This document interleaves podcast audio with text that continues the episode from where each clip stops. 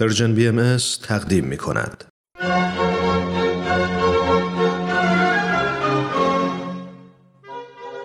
این بهار دلانگیز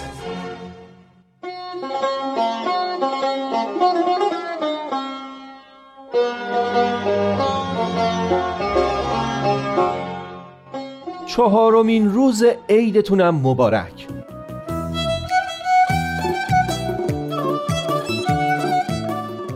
امروز داشتم به این فکر می‌کردم که خوشی خیلی هم ربطی به اینکه کجا باشی و چی کار کنی نداره. خوشی چیزی نیست که بتونی به زور از یه جایی بگیریش و بکش بکش بیاریش. به زور و ضرب سفر یا به زور هر کاری که فکر کنی خوشی میاره. خوشی مثل پرنده که خودش باید بیاد و آروم و بی سر و صدا لب بوم دل آدم بشینه.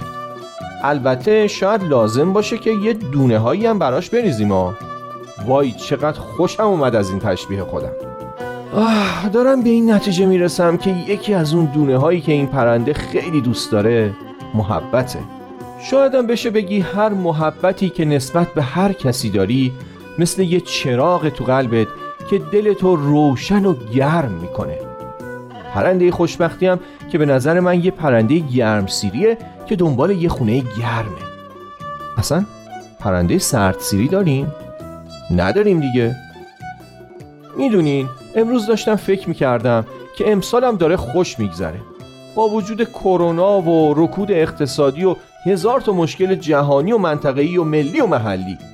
اما همه اینا مال بیرون قلب آدمن. داخل قلب آدم ملک خصوصیه. می‌تونه یه تابلو بزنه ورود هر گونه مشکل لاینحل ممنوع. اما هنوز با خودم درگیرم. یعنی میشه قصهشون رو نخورد؟ ظاهرا بلند گفتم. چون مامانم می‌پرسه قصه چی رو؟ قصه همه چی رو. قصه همین کرونا و گرونی و بیکاری و همه این چیزایی که تو اخبار هست. مامانم میگه قصه خوردن چه فایده ای داره؟ چه دردی رو دوا می‌کنه؟ میگم می‌دونم باید بیخیالش شد اما چطوری ممکنه؟ مامانم موافق نیست. مشکلات قصه خوردن نمی‌خوان اما راه حل که می‌خوان. چطور به قول تو میشه بی خیالشون شد؟ نمیشه که. می‌پرسم؟ یعنی میشه مشکل داشته باشیم و خوشحال باشیم؟ چرا نمیشه؟ فرناز تو راه یخچاله و این سوال اونه. ادامه میده اگه آدم بخواد منتظر بمونه که هیچ مشکلی نداشته باشه و بعدش خوشحال بشه که هیچی دیگه باید ناکام از دنیا بره. بابام تو دستشویی مشغول اصلاح صورتشه. از اونجا می‌پرسه کی ناکام از دنیا رفته؟ فرناز میاد جواب بده نمی‌دونه چی بگه. یهو دوتایی می‌زنیم زیر خنده. مامانم وظیفه توضیح قضیه رو به عهده می‌گیره. بابام حق به فرناز میده. فرناز راست میگه. تا آدمی زاد هست مشکلاتم هست. زندگی یعنی همین دست و پنجه نرم کردن با مشکلات. می‌پرسم پس خوشیش کجاست؟ بابام خیلی سریح میگه همه جاش. تو هر دقیقه که آدم زنده است تو هر نفسی که می‌کشه نشنیدی شاعر چی میگه؟ منت خدای را عز وجل که طاعتش موجب قربت است و به شکرندرش مزید نعمت. هر نفسی که فرو می رود ممد حیات است و چون بر می آید مفرح ذات. پس در هر نفسی دو نعمت موجود است و بر هر نعمت شکری واجب.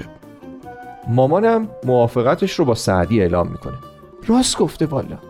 آدم همیشه باید شکرگزار همه چیزایی باشه که داره. سلامت پدر و مادر بچه قوم و خیش دوستای خوب اینا هر کدوم یه جواهرن تو زندگی آدم. بابا من با مامانم موافقه. همین دیگه شاعر که میگه اصلا هر نفسی که می‌کشیم جای شکر داره. فرنازم برای خودش اظهار نظری می‌کنه. دو تا شکر یکی به خاطر دم یکی به خاطر بازدم. حالا دیگه به نظرم غذای اون پرنده همون پرنده خوشبختی معلومه. محبت و دیدن چیزای خوبی که تو زندگی و تو آدما هست و شکرگزاری به خاطرشون. این غذا خیلی مقویه چون همه چیز توش هست. خدا و آدم و طبیعت و زندگی. همشونم در آرامش و صلح و صفا.